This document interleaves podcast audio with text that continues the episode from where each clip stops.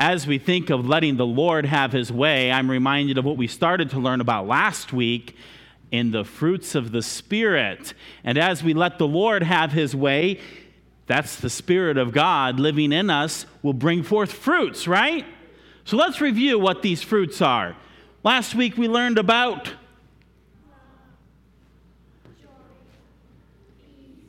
Which one's next? Say it all together. There we go. And now we have meekness and temperance. But before we dive into those, let's pray together. Our gracious and good God, we give thanks to you this morning for your Holy Spirit the Spirit you have shed abroad in the hearts of all those who trust in you. May we live in your Spirit day by day and in our families. May we yield to your Spirit. May we be filled with your Spirit. May we not just live in your Spirit, but walk in your Spirit. And dear Spirit of God, we pray that you would bring forth these fruits in our lives, that we might see them that we might bear them as you do this work in us. We ask that you will now teach us and help us to understand, not just to understand, but to apply, and that you might be glorified in all things. We seek you now and we pray these things in your name. Amen. Well, we have the fruits of the Spirit. Now, these are things, just to review, that as we let the Spirit of God live inside of us, He will bring forth in our lives. And against these things, there's no law. You won't find any law against true love, joy, peace, long suffering, gentleness, goodness, faith, meekness, or temperance. There's no law against these things. These are all good things. And these things are all the fruits of the Spirit in contrast to something we learned about in Galatians chapter 5 last week called the works of the what? The works of what? The works of the flesh.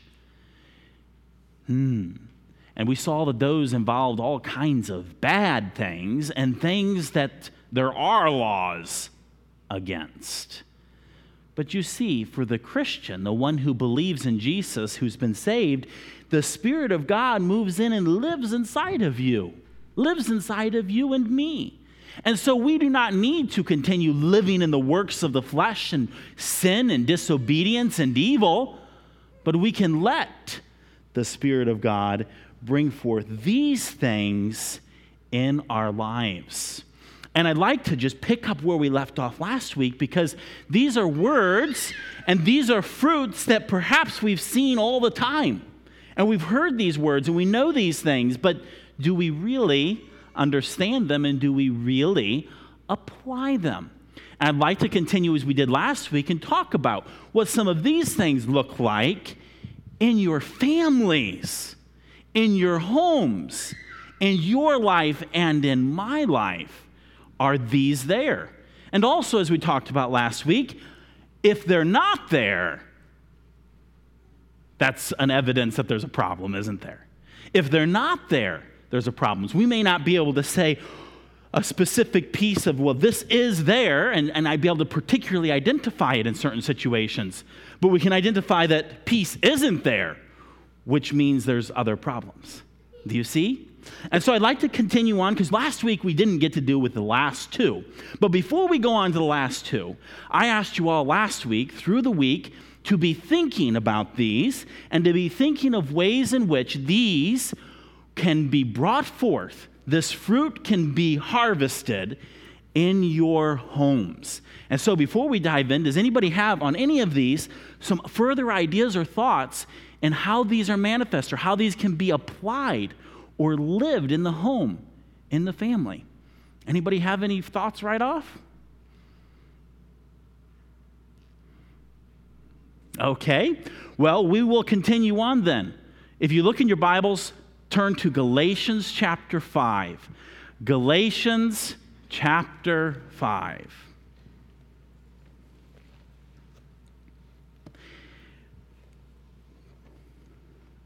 Can you read it with me? Galatians 5 22 and 23.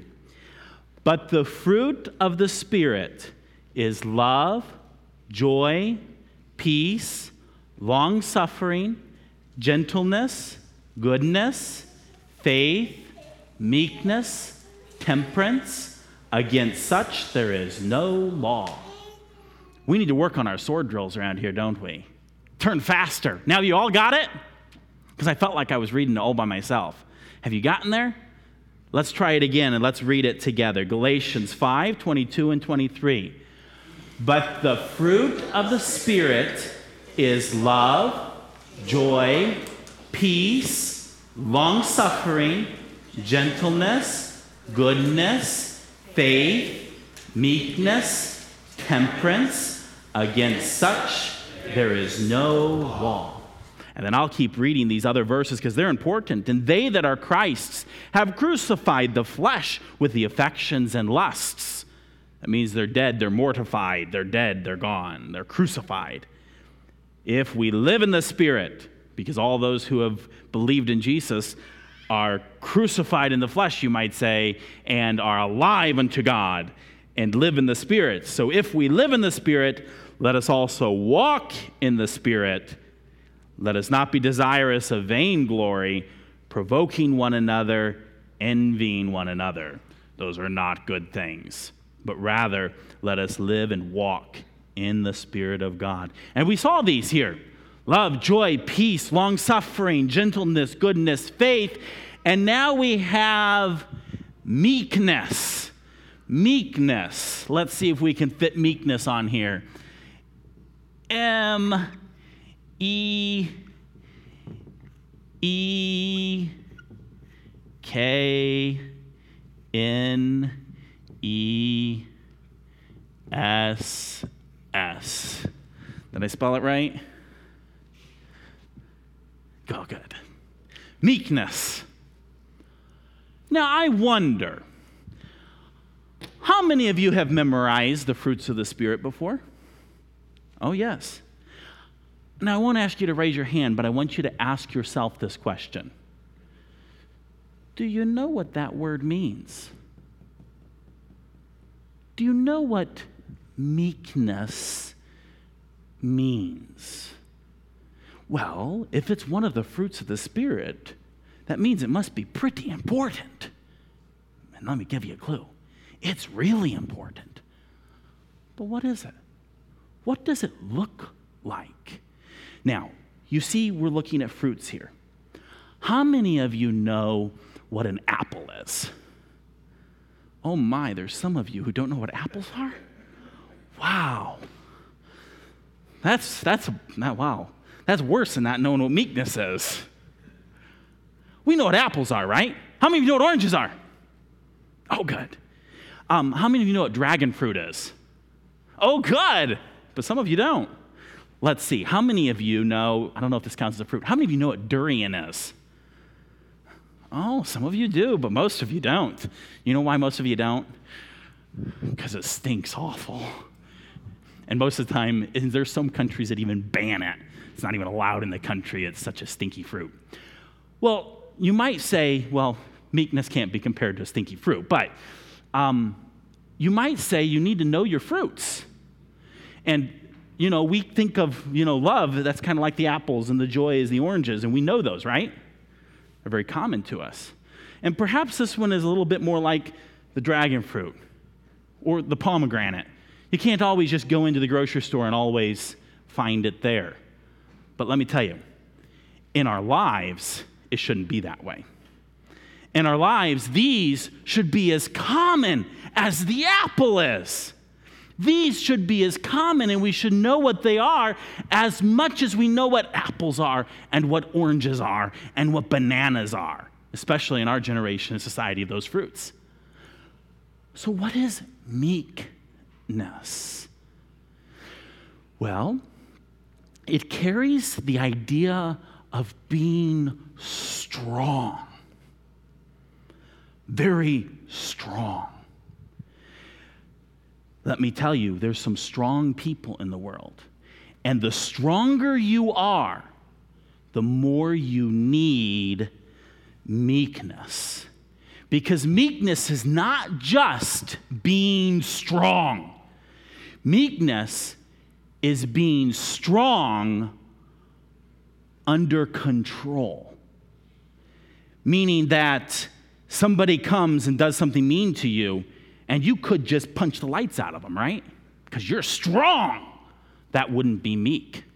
See, meekness is not just being strong, it's being strong and having that strength under control. But it carries another piece to it. Not just is it strong that is controlled, it is strong that is gentle. And you might think, wait a minute, those don't go together. Oh, yes, they do. Oh, yes, they do. Did you know that the stronger a person is, the more gentle they ought to be? They need to be meek. They need to be strong, but a controlled strength that is gentle. But then that's not the only meaning that meekness has, it, it has another idea. It has the idea of being under incredible pressure. Now, this is interesting because this is a character, this is a fruit of the Spirit that is needed by all people in power, all people who are strong. Because it's not just being in control of the strength, it's not just being gentle in the strength, but it's being all of those things with amazing pressure. Now, some of us don't know what it means to have pressure, but imagine that you were one who, um, who was a very strong person in your job and you had lots of work to do, and yet everyone was picking on you. Everyone was demanding hard things from you things that were really hard to do, things that required more strength, more power than you have. And they were demanding it, demanding it, demanding it. And they didn't necessarily have meekness. They had a lot of power, they have a lot of strength, and they're pushing it all on you, on you, on you. And you could because you have the strength to fight back. But if you are meek, you won't fight back. Your strength, your power will respond to that other power, that other pressure, with gentle strength that's controlled. Meekness is perhaps one of the most, in some ways, complementary to everything else that's going on in all of this. In all the other fruits. See, all these fruits, they all work together. They all work together. Meekness is needed in, in places where there's a lot of a lot of pressure. You know, moms and dads, when we discipline our children, we need meekness. Yeah, we have strength. We can make them do it, right? Well, no. How do we? Do we have a gentle, controlled strength under pressure? Now, some of you kids might think, well, that sounds like a big grown up concept. You're right. It's a big grown up concept. But it's really important for you to begin to know what it means when you're little, because as you get bigger, as you get stronger, not just physically, but in influence, in authority, you need meekness. You remember Moses? How many of you know who Moses is? Oh, good. Moses was a prophet of God who led the children of Israel out of Egypt into the wilderness where they were given the law of God and then towards the promised land, but they disobeyed, so they wandered in the wilderness for 40 long years before entering the promised land. Moses needed a lot of meekness. He needed a lot of controlled gentle strength under amazing pressure. Now, can we pick on Moses? There's a very, very, very, very famous occasion which Moses lost his meekness. he was holding that rod. And the people frustrated him. The pressure was overwhelming. That instead of doing what God told him to do, and that is speak to the rock, he smote the rock. And sometimes we look at it and say, oh, he lost his meekness. And that would be accurate, he did. But you realize that was just one instance recorded for us over a period of 40 years. Some of us would have snapped on day one and let our strength and our might just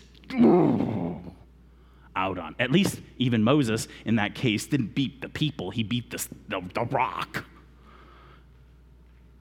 Meekness is a strength, it's a power that is gentle, that is controlled, even in the midst of really stressful pressure times. So I wonder, what's that look like in the family? We see it very common in society where we get these pressures, but how does it come in the home?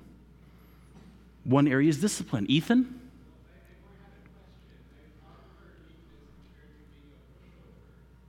Me- as meekness being a pushover. Oh, so is meekness being a pushover? No, let me show you right in this very context how it's not. Look at Galatians chapter 6. Galatians chapter 6. So here we have the fruits of the Spirit in verse 22, and then it continues on, and I. I'm sorry, y'all, I don't like chapter divisions. They cause a lot of trouble because we miss important pieces.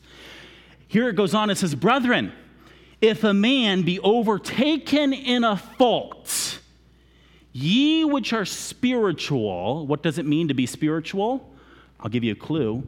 To be spiritual is one who is filled with the Spirit, bringing forth the fruits of the Spirit.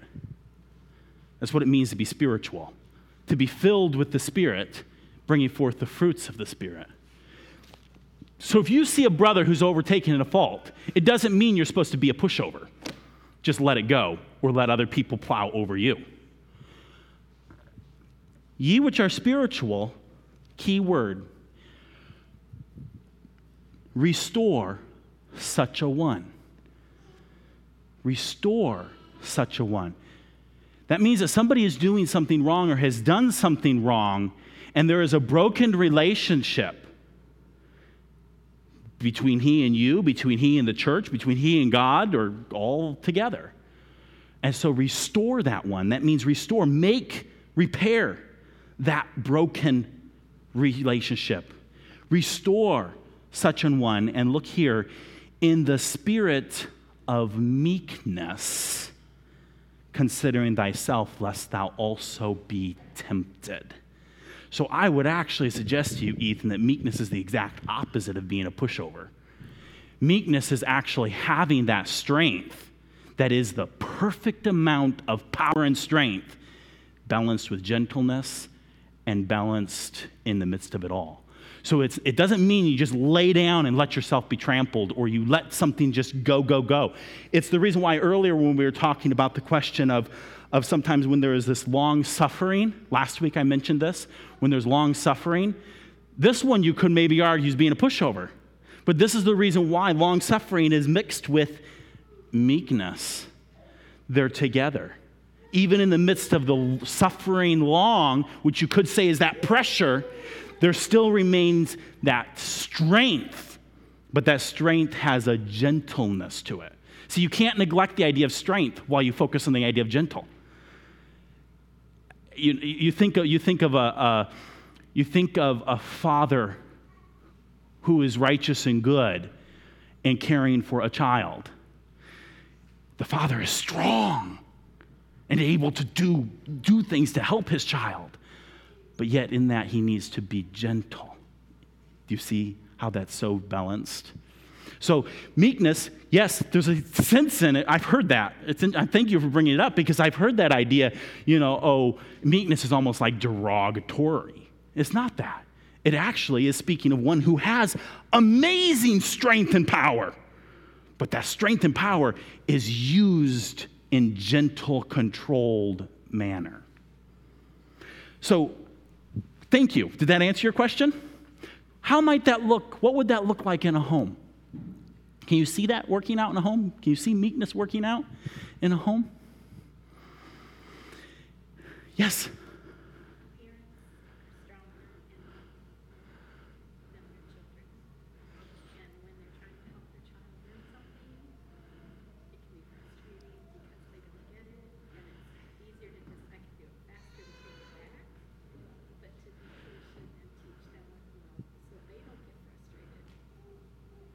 She speaks of teaching children who are young, and it can be very frustrating sometimes with them. And yet, the parents are the big, strong ones, right? So, the parents who are the big and the strong ones need to have meekness and patience in working with and in teaching the younger ones, the smaller ones. Very, very, very good. Meekness. Any other applications that you can think of? Yes, Mrs. Kinsey.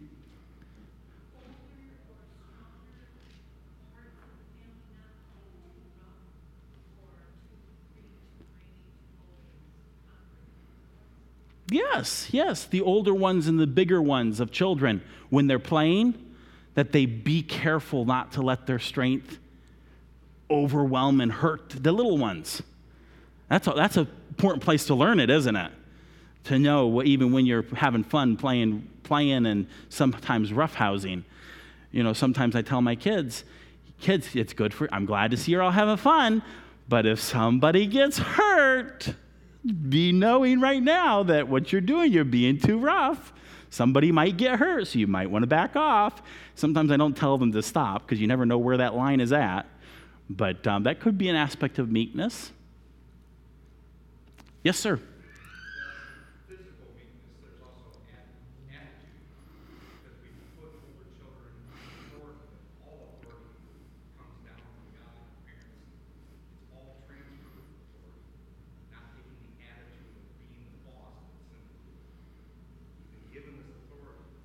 Yes. So as you have authority, have meekness in that authority. Yes. Very good. Anyone else? Okay. Well, look here. We have love. Say them with me love, joy, peace, long suffering, gentleness, goodness, faith, meekness and what's the next one?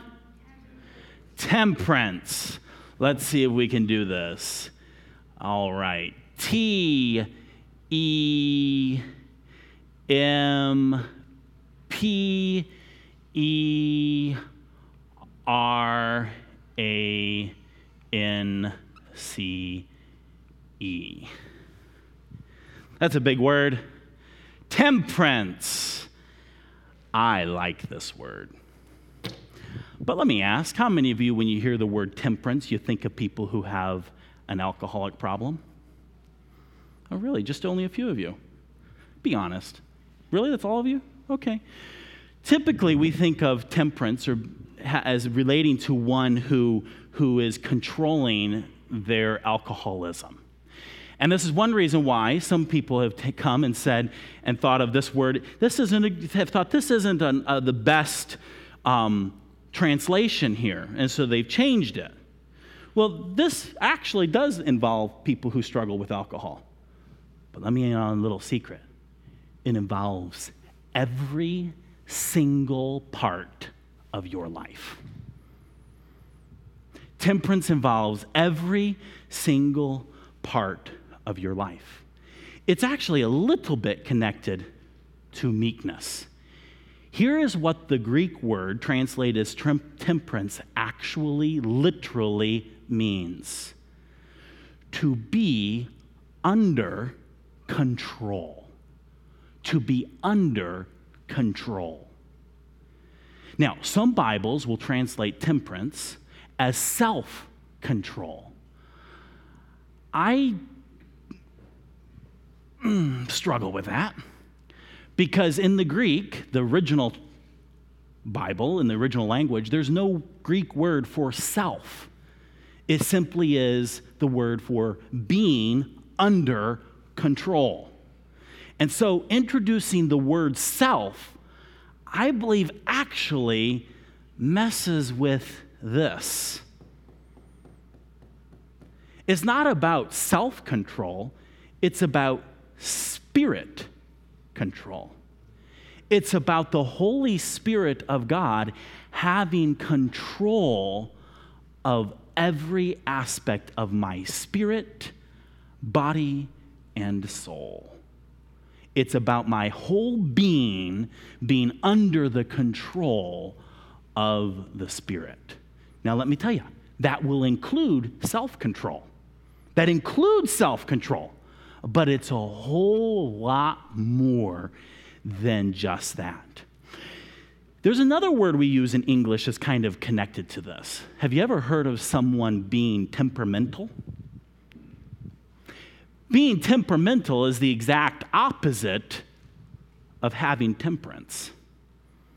Temperamental is, is that just this impacts you and it throws you this way, typically in your emotions and how we use it. And then something else happens and you're thrown this way, and you can never really know when something happens how a person is going to respond, or what we might say, flip out. Flip out of control either in their motions and emotions or their attitudes or their fists or their drinking or their drugs or anything. We as people tend to be temperamental. But when we are bringing forth the fruits of the Spirit, we will have temperance. This is not an obsolete word. This is a very relevant word, and we use the roots of this in a whole lot of different contexts. Have you ever heard of tempered steel? How many of you heard of tempered steel? Some of you. How many of you have heard of tempered glass? How many of you heard of tempered chocolate? Not so many. That one was a new one for me. But it's funny, I saw some people raise their hands who didn't raise their hands for steel and um, glass, but they raised it for chocolate. So you see, we had different groups. What does that mean? Tempered steel, tempered glass, tempered chocolate. Well, it means the same thing that's going on here. It means that they have dealt with those materials in a controlled way to bring about a controlled result that often has a long term controlled response. I'll illustrate it for you. I have some tempered steel. Do you know that the best swords are made of tempered steel? So they have created this blade and they have used heat and the process of the heat to make this blade, for this blade to be controlled, to be under control. And here's what's fascinating is that in the manufacturing of this blade, the process was under controlled because if it wasn't, the end product wouldn't be under control. I'll give you an illustration of how this steel is under control. You see, this is designed to be, you know, you're fighting. It's hitting other swords, it's hitting other armor. It has to have the right amount of tension, it has to have the right amount temper, control. So you see this sword here. Look at this. This is a tempered blade. I can take it and I can bend it like this. And you know what? It's straight. It goes right back to the way it should be. That's because this blade has been tempered. So as it is bent, it comes back to true. It's designed that way. Well, guess what? This sword costs a little bit more than this one. You know what this one is? This one's stainless steel that has some degree of tempering, but not much. Guess what? This isn't tempered. I'm actually a little bit hesitant to do this because you see, as I'm doing this, the blade is actually bending. Yes, it is returning a little bit, but if you look at it, can you see that? This is not a tempered blade. This was not put through the extreme controlled process that this blade was put through. And so here now, when I bend it, I have just bent it. So, you know, I got to figure out how to bend it back straight you would never go into battle with this. Kids, I know some of you are tempted to play swords with these swords. These are not battle swords. The stainless steel, if you're fighting, this will break. And it isn't going to be pretty when it breaks. Even when I'm doing this demonstration, I'm using a glove just in case we snap. And I'm actually, you notice, didn't put it on my head either. This sword is out of control. This sword is temperamental. This sword is tempered. This one is out of control when it's brought to its extremes. This one is under control. So, which kind of sword are you? Well, if the Holy Spirit is living inside of you, you will be tempered. You will be under control. When you are tested, when you are tried, you will be under control. You're not going to be that one that you handle with gloves. This one here is bent, warped. I'm going to have to figure out a new way to straighten it here and get it back. It's not tempered. This one is tempered. So you need to be under control.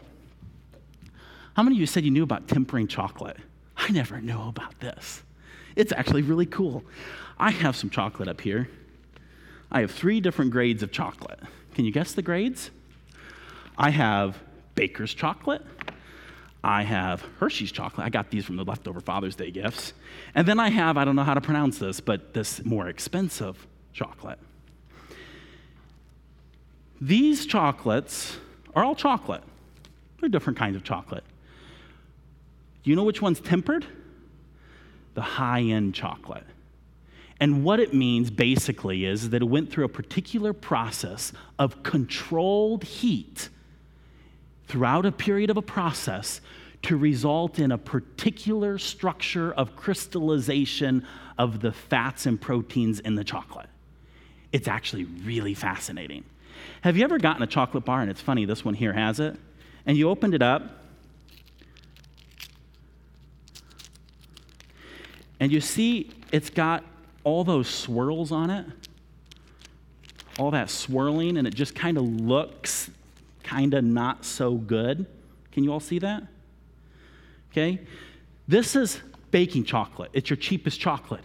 It hasn't been tempered. It hasn't gone through that heating process of precision and back and back. It hasn't been tempered. And so, this is the low end, low grade chocolate that you're welcome to temper if you want to. Then you go up to a Hershey's bar and see, I'm going to need somebody to help me eat this. Normally, I didn't think candy bars were this hard to open. Shows how often I eat a candy bar.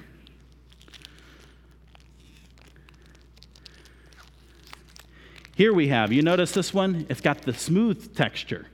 But then look, when we break it, it's just a gentle breaking, nice and soft and gentle. This has been tempered, but nothing like the high end chocolates. Check out this one. This one here is dark chocolate, so it's darker. But you see, it has a cleaner look. And then watch, when you break it, did you hear that? It snapped. Did you all hear that? That's a tempered chocolate that went through a particular controlled process so that it could have a controlled effect. That probably means nothing to you. But you see all these different pieces? The chocolate in its process was under a particular controlled manner so that in the end, it would stay nice, silky, and smooth and clear like this one with a particular crystallization and not do what this bar did. Tempering prevented these chocolates from doing what this one did. Here, the crystallization all went crazy. All the different proteins and crystals in it all were able to just do whatever they wanted. Not quite, but most part, whatever they wanted in the chocolate, and it resulted in this. But in this one here, it was very controlled. So, what kind of chocolate are you? Are you a tempered chocolate, meaning you're under control? Or everything just went crazy? Maybe that speaks to some of you people who know about tempering chocolate. So, we've seen tempered steel, we've seen tempered chocolate. Have you ever seen tempered glass? You know what tempered glass is? Well, let me show you some normal glass. This is just a pane of some normal glass. Now, imagine that this was on one of the doors here in the building. All of our doors here have windows, right? And all of those windows are not normal glass. You want to know why they're not normal glass? They're all made out of tempered glass. They're made out of tempered glass because the glass has been manufactured in a precise, controlled way so that if and when it breaks, it breaks in a controlled manner. And if all of the doors had this kind of glass, it would actually be very dangerous. Let me show you how. Here's just a piece of glass.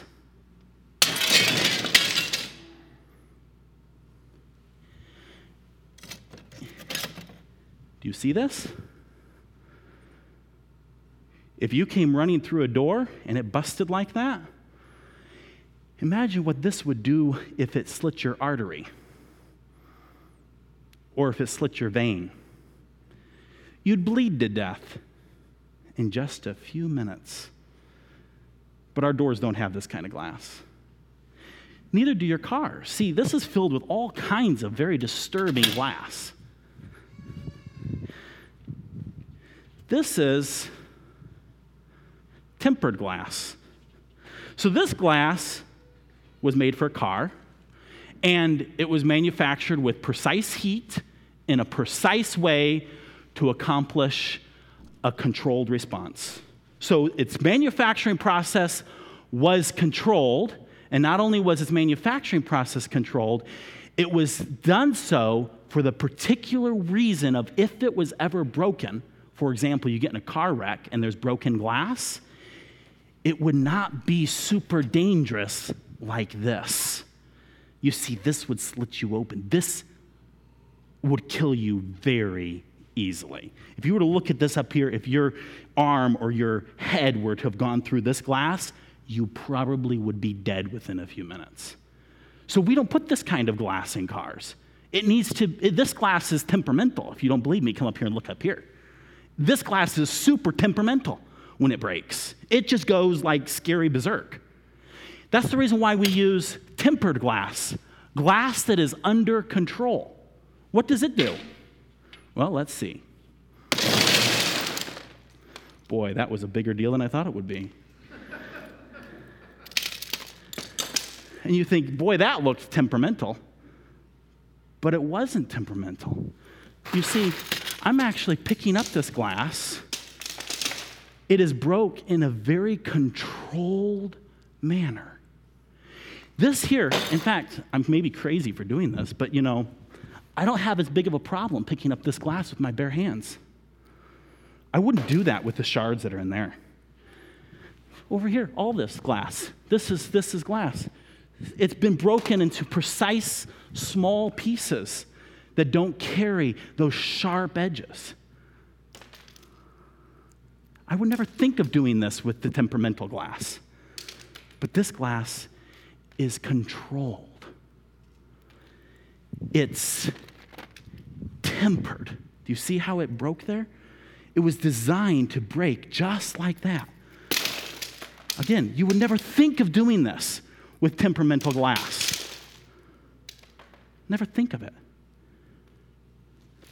But with tempered glass, you can because it has been designed in a very controlled way so that it breaks in a very controlled way.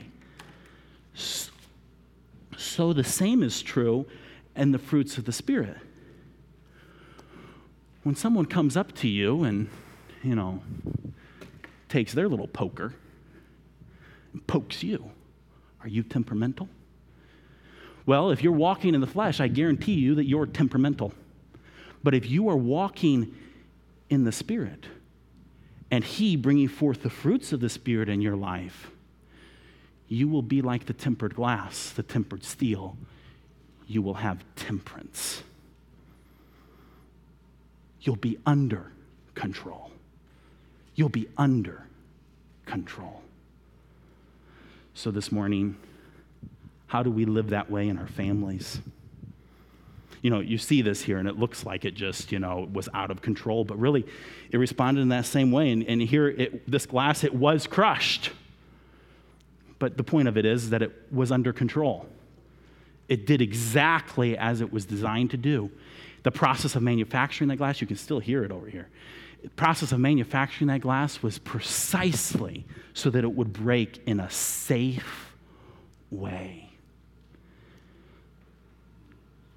When people push your buttons, is there temperance or is there temperamental?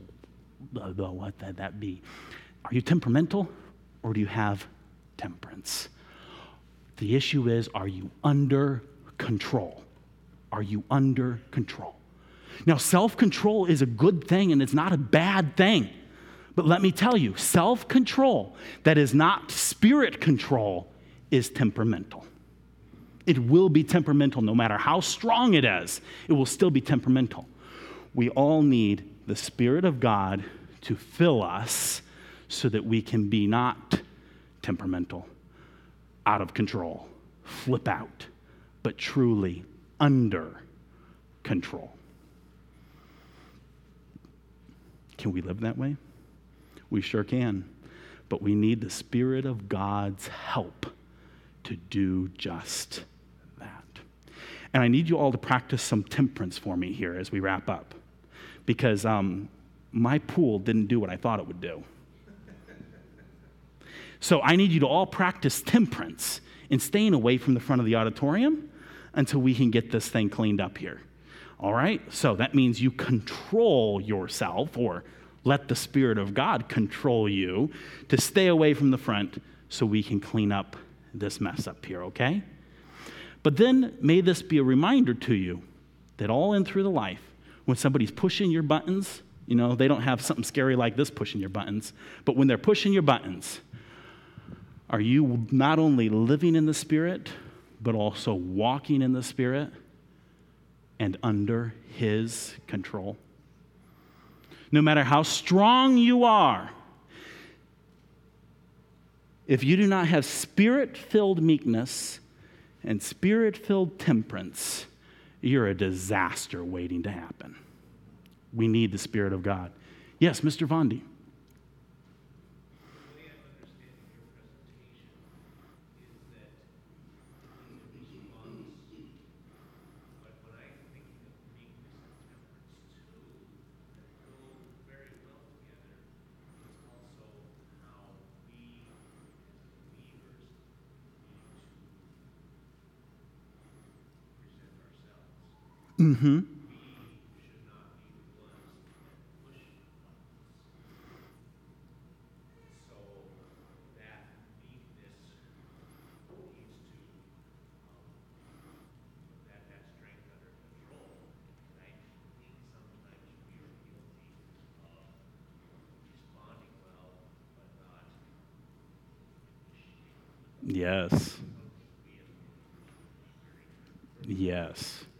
Very true. Not just being under control, temperate, and meek in our response, but being meek and temperate in our how we initiate things. Specifically, like we're not going a temperate person, a meek person isn't going around pushing other people's buttons just to get a response out of them. And that's a really big issue in the family. Mr. Densmore?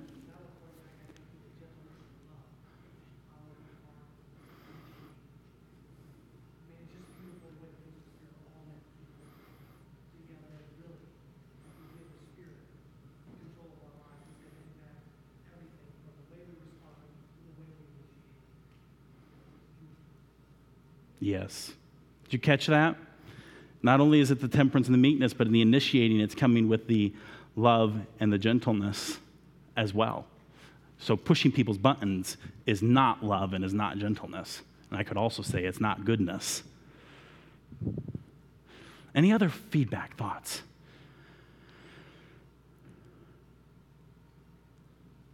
Okay. Well, let's pray together and let's ask the Holy Spirit to help us. And if I may, I beg you to take this chapter as a family and talk through it. Seek to apply it. Look for times in your homes where the Spirit is not present, the fruits are not there, and call it out. And seek the Spirit of God, and that He might bring forth fruit in your lives and in your homes. Gracious God, we need your help. We need your filling. We need your goodness. We need your love. We need your joy. We need your peace. We need your long sufferingness. We need your goodness. We need your faith. We need all of these fruits, and they are all yours. May we be but the earthen vessels whom you fill and use, whom you bring forth these fruits in. May we, may we be yielded to you in all things. I pray for each one of us as individuals that we would truly and honestly consider this truth. I pray for us all as families that the fruits of the Spirit, that you, dear Spirit of God, would reign in our homes. I think of the children who have not yet received the Spirit of God. Dear Spirit, move in their hearts that they might see their need for you and for your fruit in their lives that they would believe in you, trust in you, be saved, and be filled with you. We need you, great God. We praise you and worship you. We seek you, and we pray in your name now. Amen.